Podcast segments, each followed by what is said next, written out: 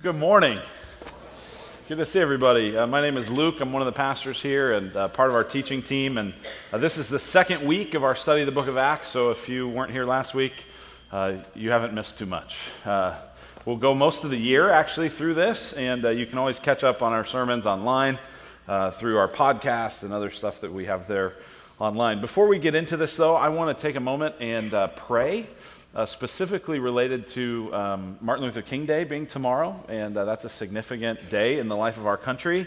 Um, and kind of to our shame, really, as Arizonans, uh, one of the last states to recognize Martin Luther King Day was Arizona. So uh, hopefully uh, tomorrow, um, as you kind of, maybe some of you will have off work, I hope so, but I, I, I hope that you'll continue this prayer that God would begin to unite us in a greater way as a country. Um, and so let's pray for that. Uh, Father, thank you um, for Martin Luther King Jr. Um, Lord, thank you for his courage. Thank you for his toughness. Uh, thank you for his willingness to suffer and even die for a cause that was important and that he believed in. And um, Lord, thank you for the, the progress that has happened in our country uh, related to race relations. But God, it's still so, so far to go. And uh, there still remains so much misunderstanding and so much injustice and so much uh, hurt and pain. And so, God, we pray that you would uh, bring your spirit to heal some of those long, long held wounds. Uh, God, I pray that you would bring greater reconciliation and unity. Uh, Lord, as we'll see here in the book of Acts over the course of this year, that will happen to the degree that your spirit is poured out on people. And so we pray that, that you would do that, and we pray that your kingdom would come here on earth as it is in heaven. Uh, we pray for that in Jesus' name. Amen. Amen. Uh, one other thing before we jump in is that uh, our students, 6th through 12th grade, are at winter camp. And uh, apparently that's going great because I texted Josh Watt, our student pastor, yesterday. I said, Hey, how's it going? And he said, It's going great. So that was the update I got from camp. Some of you have been like, Hey, how's it going at camp? It's great. So uh, that's all I have. Uh, so I assume they're doing well and uh, they'll be back tomorrow. But you can be praying for those students. Pray that uh, the Spirit of God would move uh, in the midst of those young people, and pray for those uh, mentors and staff as well. All right, well, we're in week two, as I said, of our study of the book of Acts. We're going to finish chapter one here today.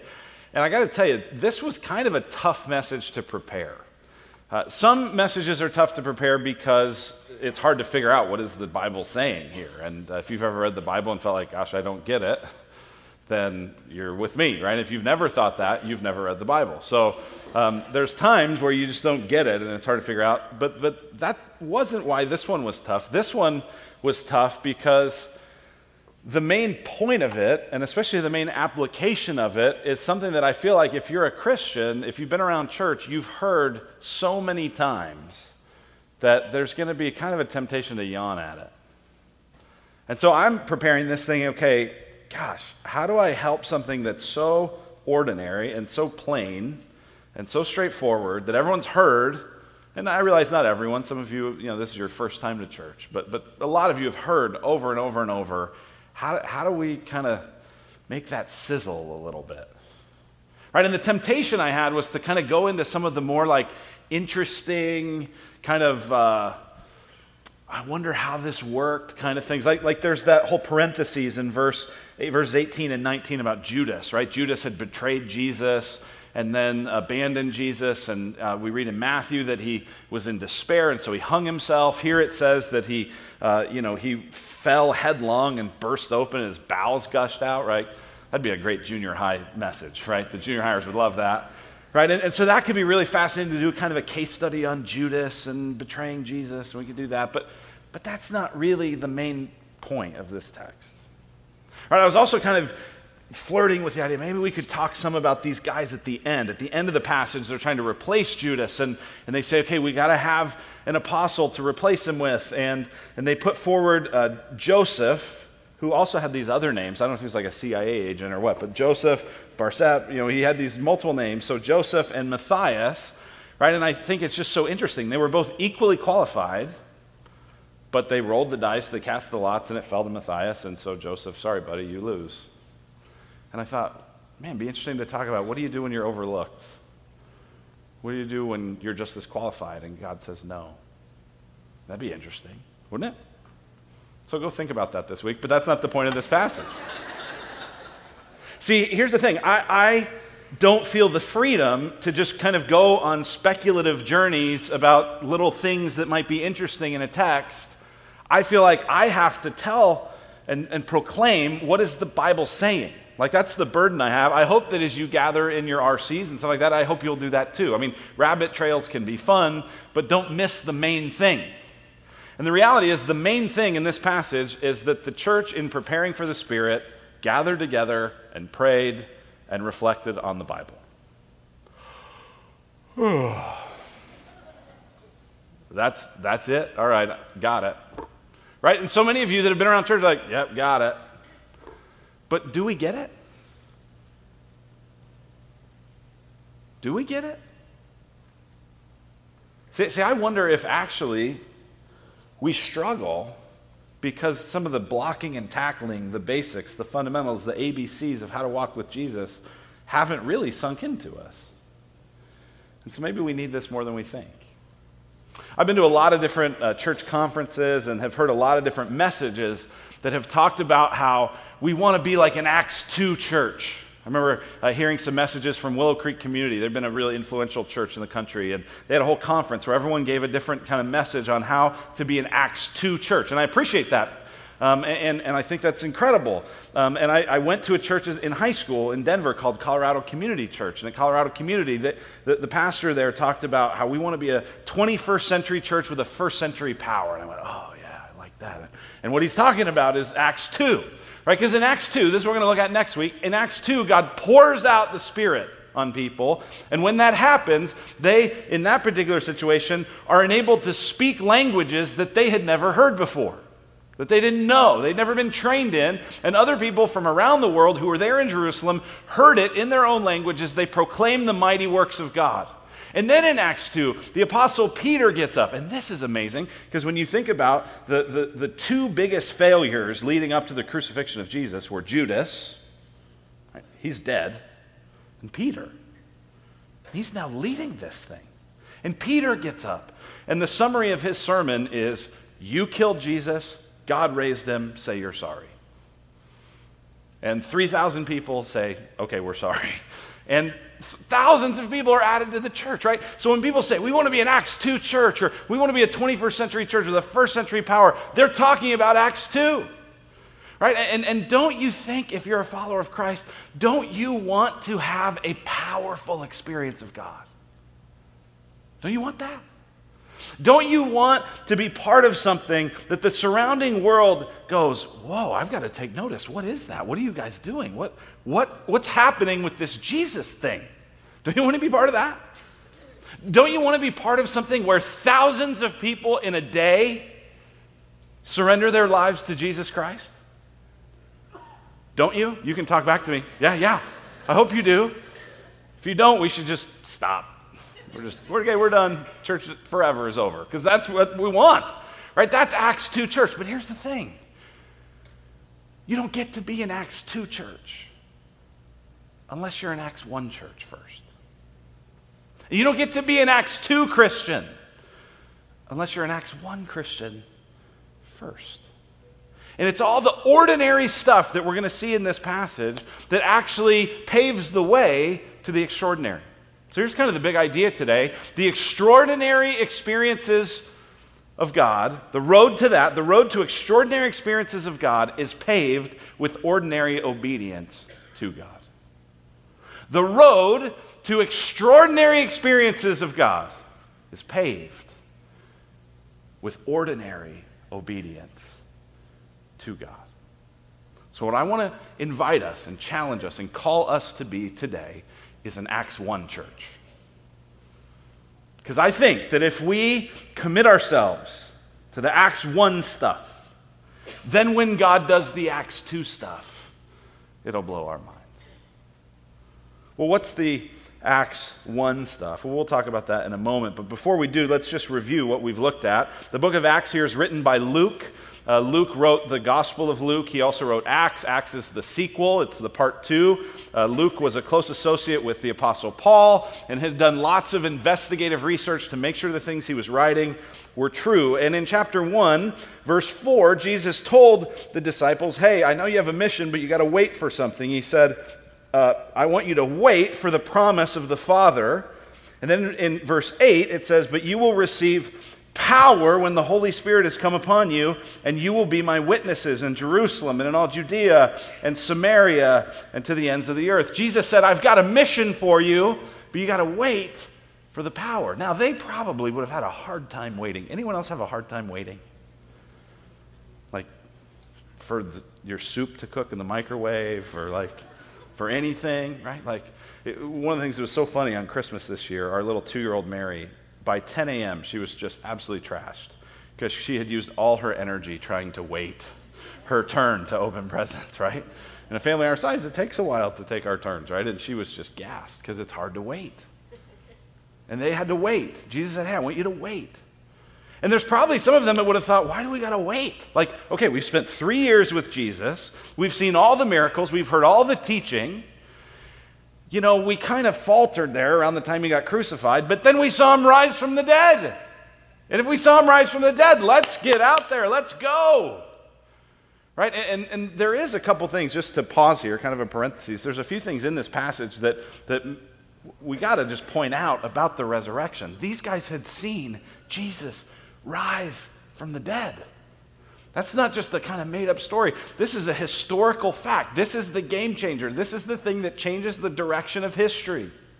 Is that Jesus rose from the dead. And some of the evidence of that is actually when they go to, to pick the, the replacement apostles, their criteria is this person would have had to have been with us from the time of John the Baptist to the time Jesus was ascended, and they have to have seen the resurrected Jesus. They have to be a witness of the resurrection.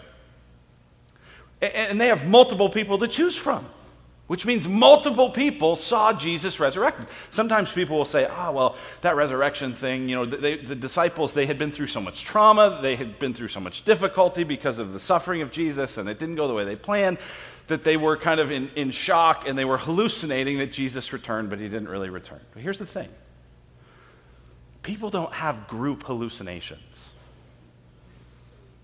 Even people that get together as a group to try to have hallucinations don't have the same one.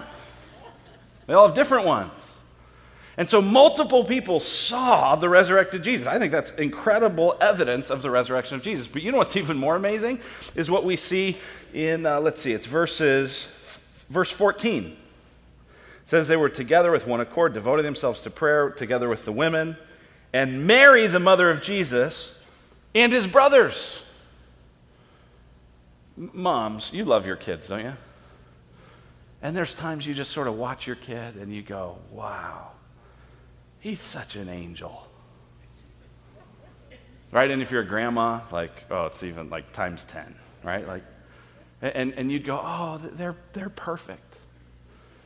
But you don't really think that, right? Like, you wouldn't go, my little grandson, my son, he is sinless. He's the Son of God. No, you wouldn't do that. But Mary did. Right? Mary, the mother of Jesus, is one of the people here praying to Jesus. She's like, I potty trained him, but I pray to him. I mean, like, this is remarkable.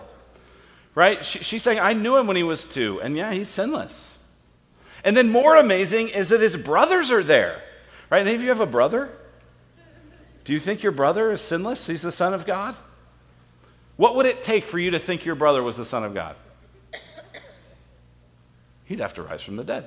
Like that'd be the only option, right? And so there are these things in this thing that say, hey, the resurrection has happened, and you'd think, well, maybe that's enough. Maybe just knowing that is enough. We can head out, and yet they still wait. Why do they wait? Here's why they wait because the road to extraordinary experiences of God is paved with ordinary obedience to God. And Jesus had said, wait, wait, you need power. So, what do they do while they wait? What does this obedience look like while they wait? Well, first, it looks like gathering together. Verse 13 describes them going into this upper room, describes all the apostles, all these uh, people who've been following Jesus. It says in verse 14, all these with one accord were devoting themselves to prayer together with the women and Mary, the mother of Jesus, and his brothers. Uh, Peter standing up, verse 15, among this company of people. They're gathering together, they're spending time together. That's the first way they, they wait. That's the first way they obey, is they just gather, they just spend time together. You know, as followers of Christ, we're called to gather together. That's part of how we obey the Lord. We, we're not just these individual kind of rogue Christians. We're a community. As Matthew said earlier, we're a body. And we're called to be together. And there's great blessing, ordinary blessing through this. I love this quote by Christena Cleveland. She says this She says, There's something powerful about being together. A lot of it is laughing and knowing that we're not alone. I think sometimes we sort of over spiritualize community and relationships. You know what a lot of it's about? You're just together and you're laughing and you're enjoying each other and you're having meaningful friendship and you know somebody else cares. Do you know how rare that is in our culture, even? Like we just are this constant crowded loneliness. There's people everywhere and we're all alone. And the church is called to gather, called to be together. Second thing they do is they pray. Look at verse 14.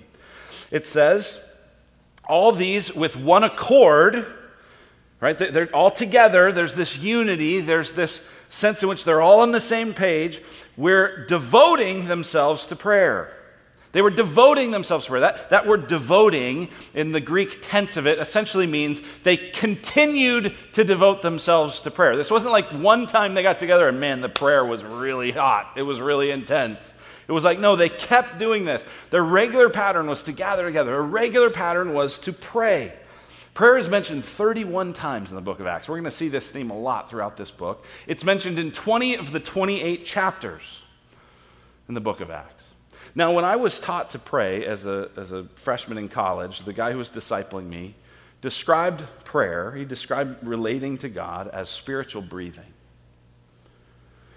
Right? You inhale the scriptures, you exhale prayer.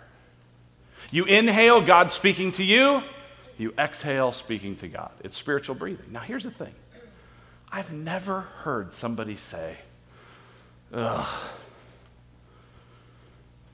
breathing is so boring. I think I've had enough. I'm not going to do it anymore. I'm done breathing. It's too boring. No one says that. Because why? Because you can't live without breathing. Do you know what is a follower of Jesus? You can't live without prayer. You can't live without the intake of Scripture and the exhaling of prayer, of talking to the Lord. And it doesn't have to be complex, right? It can be as simple. I, I saw a book, and I don't think it was a Christian book, but I saw, saw, the title, and I thought, that's a great title for how to pray. It was, here, here's how you pray Wow thanks, help. There you go. Wow, God, you're amazing. Thanks, God, you've given me more than I could ever imagine. Help, God. Here's where I need you.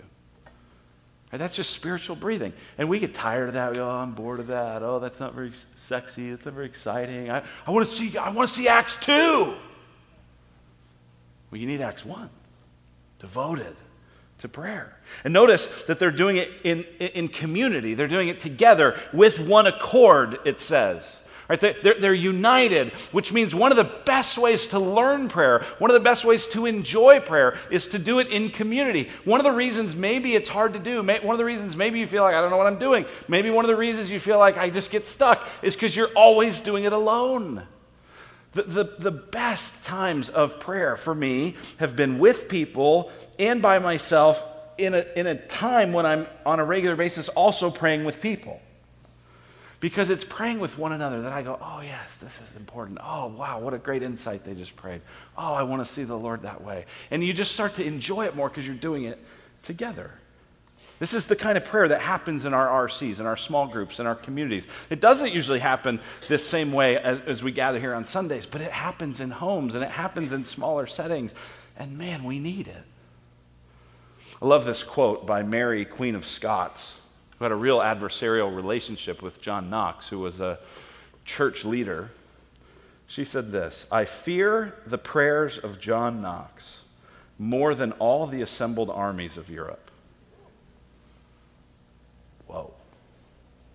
I fear the prayers of John Knox more than all the assembled armies of Europe. That's remarkable. Who is afraid of Redemption Gateway's prayers? Anyone?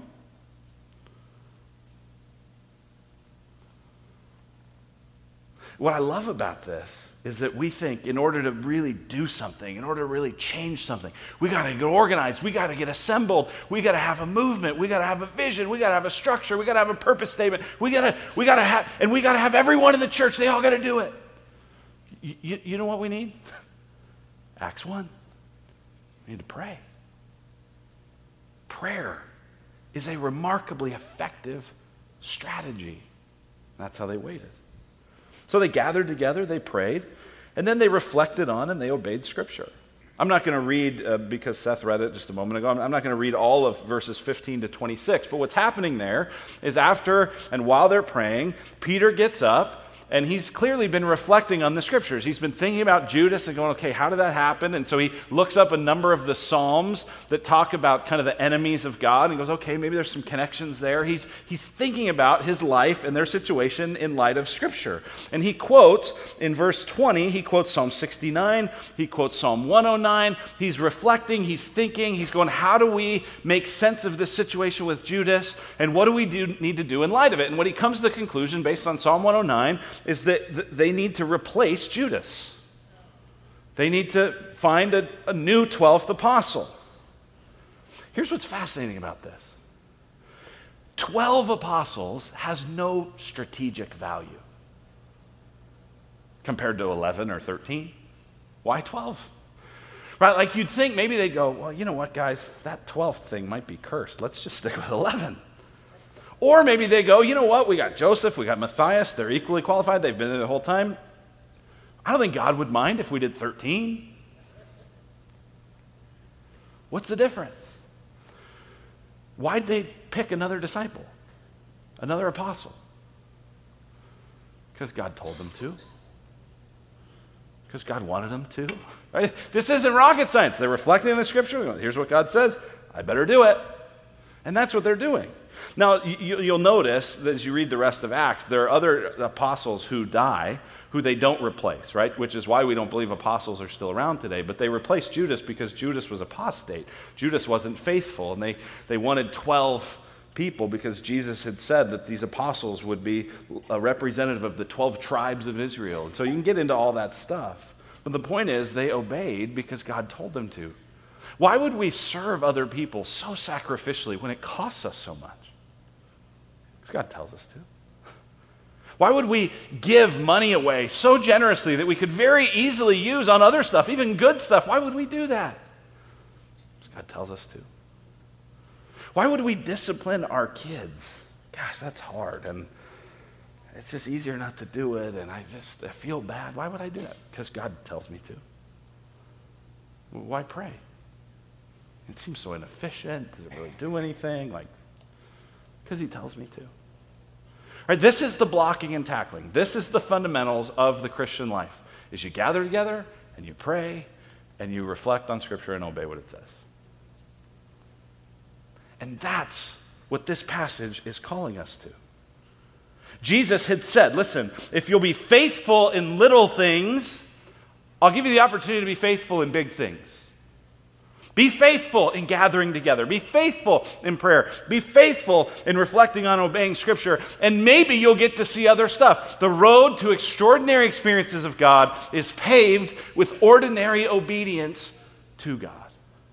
And so the, the call, the application of this message is very straightforward.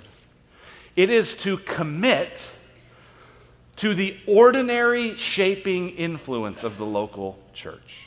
That's what I'm calling us to do in light of this passage. Right? They, they were, in a way, functioning as the church. The Spirit just hadn't come yet. But man, I'd love to go to an Acts 1 church. Doesn't that sound like a sweet place? Commit to regularly being part of the shaping, ordinary influence of the local church. I read a great book this last year uh, by James Smith, James K.A. Smith. He's a professor, and uh, it was actually, he's written a lot of stuff that's really hard to read. This was fairly accessible. It's a book called You Are What You Love. And his point is, you, it's not just that you are what you know. That's what we usually think. We think we're just brains on a stick. And if we just know the right information and get the right content, then our lives will change. But he says, no, you're not what you know, you're what you love. Because if the greatest commandment is to love God and love your neighbor, then what matters is what you love, what you're drawn to, what your affections are, what stirs you. That's who you really are. And you are what you love. And so if we're not just brains on a stick, that just need better content, right? That's kind of what we talked about last week. Last week, if you were here, I said our problem is not that we lack information. We got more information we could ever use. Our problem is we lack power. And so, what we need is the Spirit. That was last week's point. But what we also need are these ordinary things that shape us in extraordinary ways. Did you know that there's something that's in every one of our lives? All of us have experienced it, and it shapes us into being consumers. And we didn't even know it. Right? If we were to kind of, uh, you know, in a class or something, go, hey, what are some of the biggest idols in American culture? One thing that would eventually come up would be consumerism, right? Right, when you say, like, as I look around, man, there's a problem with consumerism in our culture. Like, we think stuff's going to make us happy, and it won't. We think if I just get the newest and the latest and the greatest, that's going to be the answer. And, and it's even kind of in the church because even Christians go, well, I'm just kind of a consumer of experiences, and, and it's all about what I can get, what I can consume, right? We'd say that's a huge problem. Do you know that there's something that is shaping you as a consumer? To have a consumer identity, you didn't even know it was shaping you. It's called the mall. Now, James Smith talks about this in his book, and, and, what he says is hey, when you go into the mall, there's not a statement of faith at the mall that says, Welcome to the mall.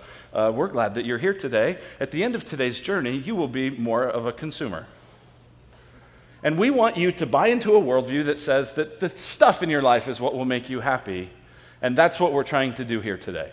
You, you never read that, right? And yet, everything about the experience of the mall shapes you in that way. It's the habits, it's the practices, it's the layout, it's the architecture, it's all of it shapes you in this way. And what Smith points out is that the mall, malls are designed as cathedrals. Malls are religious experiences. Why? Because they shape us and they shape what we love. Think about it. Think about the entrance of a mall big arches, columns, right? This, this looks like the entrance to a cathedral. Welcome. Come to worship. Right? And you come and they hand you a program, only the program is a map that orients you and says, here's what you can expect, and here's where the food court is, and here's all these things. And, and, and so you enter into this worship experience, shaping you to be a consumer. And you go inside, and inside there's these big vertical spaces that communicate transcendence, right? Your eyes lift up to the heavens, and it's glorious, right? And, and, and you, you, you can't see the cars and all the ugh, all that stuff. You're just you're brought in, and it's clean. And if there's a Bath and Body Works, it smells good. It's the incense, right? And you smell it, and it's this transcendent kind of experience. And there's no time here. Right? You've escaped into this otherworldly thing. You can't find a clock anywhere. There's no time. You're, you're outside time. And everything just stands still. Except every now and then there are these holidays, right? And, and this cathedral lets you know about the holidays. They decorate for each holiday, and you know that the latest holiday is just a few months away, and here it comes. And like an old cathedral has a layout of these kind of various hallways with little chapels. So does the mall. It's kind of a labyrinth sort of a feel. But inside, there's these little chapels where you can kind of experience worship related to all the different saints. And you go into the chapel and you're expectant. You're eager. You're thinking, I know it's here. the experience, the thing that I've been looking for. I know it's here, and you're looking through the racks, and you're looking, and you're looking, and there's this sense of expectation and this sense of, oh, this is going to be great. And you look, and you look, and you look, and you find it. And so you take it to the altar. where the priest helps you make a transaction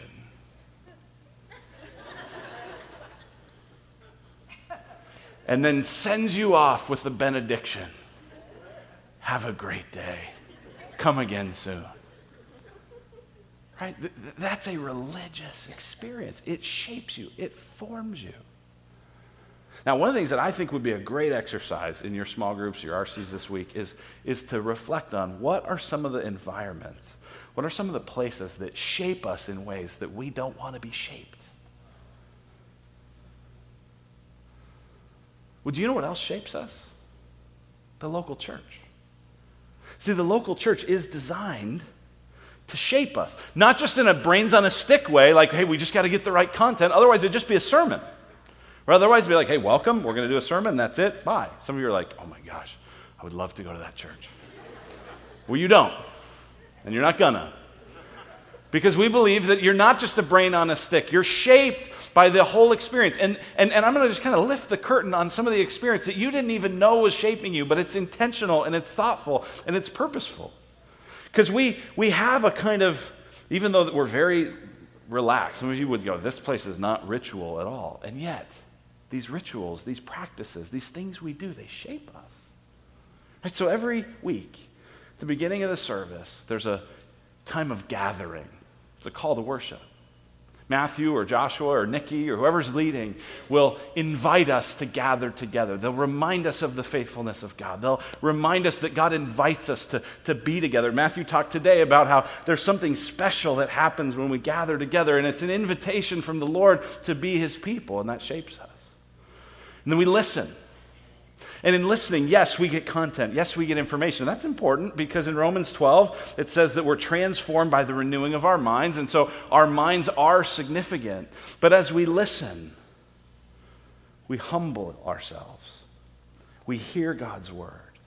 We consider God's story and our story and think, okay, how, do, how can I live more as though I believe that God's story is the true story of the world? And it, it shapes us. Then, after we listen, we commune. There's communing. We celebrate the Lord's Supper. We come to the table. We have these ordinary elements. We eat and we drink with the King of Kings, the Lord of Lords, the shepherd of our souls, our heavenly Father. We eat with him. And there's no box seats and there's no VIP seating, right? And we are all one at the foot of the cross of Jesus Christ, and it shapes us. Then we sing. We sing and we celebrate. Why? Because you sing when you are celebrating. Right? And, and, for sure, we preach to ourselves as we sing, and we preach to one another about the faithfulness of God as we sing. But as much as anything, we're inhabiting a practice that shapes us to celebrate. I was watching yesterday a soccer match. I don't do that a lot, but I'm starting to coach soccer, and I'm going, okay, I got to watch this. Right? And, and I'm watching this English Premier League yesterday morning, and two minutes into the game, nothing has happened. I mean, they've passed it a lot. Nothing's happened. And you know what the crowd's doing? Singing. We're in a game! It's soccer! We're British! Nothing's happened. And yet, the, the, the, celebration, we sing, right? And so you may go, I don't know if anything's happened in my life. I don't know. Sing!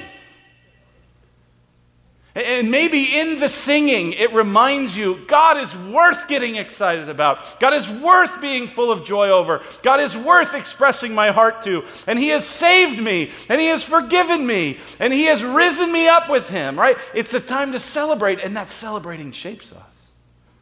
Then we close the service with a benediction, with a sending. Right? Me or someone else gets up here and says, Listen, God loves you. Here's a charge as you go out this week. Be faithful to Him. And we send you, right? And all of that shapes you. You didn't know that was happening, just like you didn't know the mall was shaping you, but it does.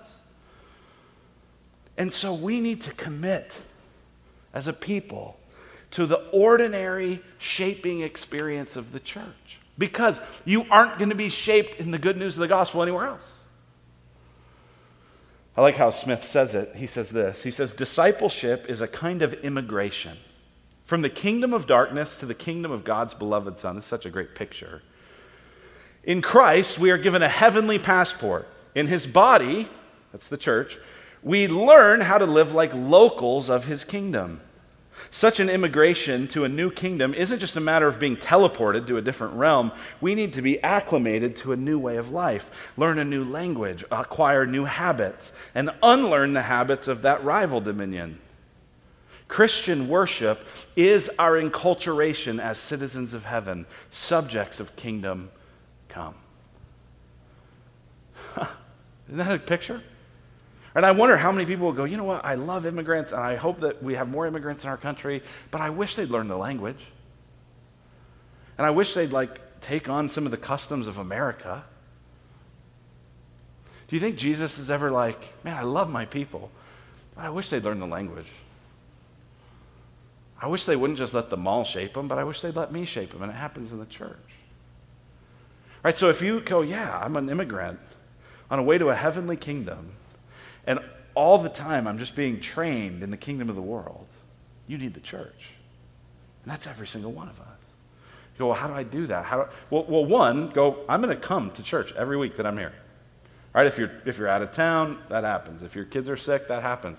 But if you uh, just pre decide, we go to church on Sundays, then you are committing to be a regular part of the community of faith. As Seth said earlier, it's not just about being a crowd, though, in this room, because you're also shaped in ways we could talk about through small groups, through meals together, through praying together, through getting to know one another in a, in a more personal way, right? And so you want to take a step that direction. That's that Start Here class. You should go be part of that. You should take a step. Say, I, I, I don't expect it to be extraordinary. I expect it to be really, really, really ordinary but I want to be an Acts 1 Christian so that I might be ready for what God might do in Acts 2. That's what I long for us to be as a church, is just a group of faithful plodders. Just one foot in front of the other, step by step by step. Not impressive, not amazing, faithful, step by step by step. I love this quote by Kevin DeYoung. I've shared it before, but it's so important that I'm sharing it again. It's from an article he wrote called The Glory of Plodding. He says this Unless, until we are content with being one of the million nameless, faceless church members and not the next globe-trotting rock star, we aren't ready to be part of a church. In the grand scheme of things, most of us are going to be more of an Ampliatus or a Phlegon than an Apostle Paul. You go, I've never heard of Ampliatus or Phlegon. Exactly. That's the point. And maybe that's why so many Christians are getting tired of the church. We haven't learned how to be part of the crowd, we haven't learned to be ordinary. Our jobs are often mundane, our devo- devotional times often seem like a waste, church services are often forgettable. That's life. We drive to the same places, go through the same routines with the kids, buy the same groceries at the store, and share a bed with the same person every night. At least you should be. Church is often the same too. Same doctrine, same basic order of worship, same preacher, same people.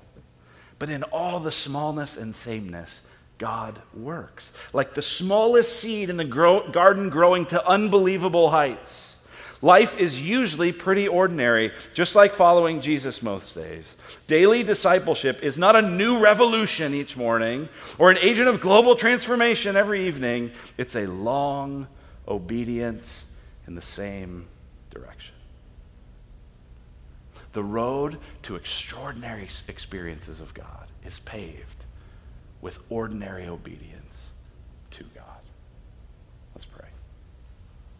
Father,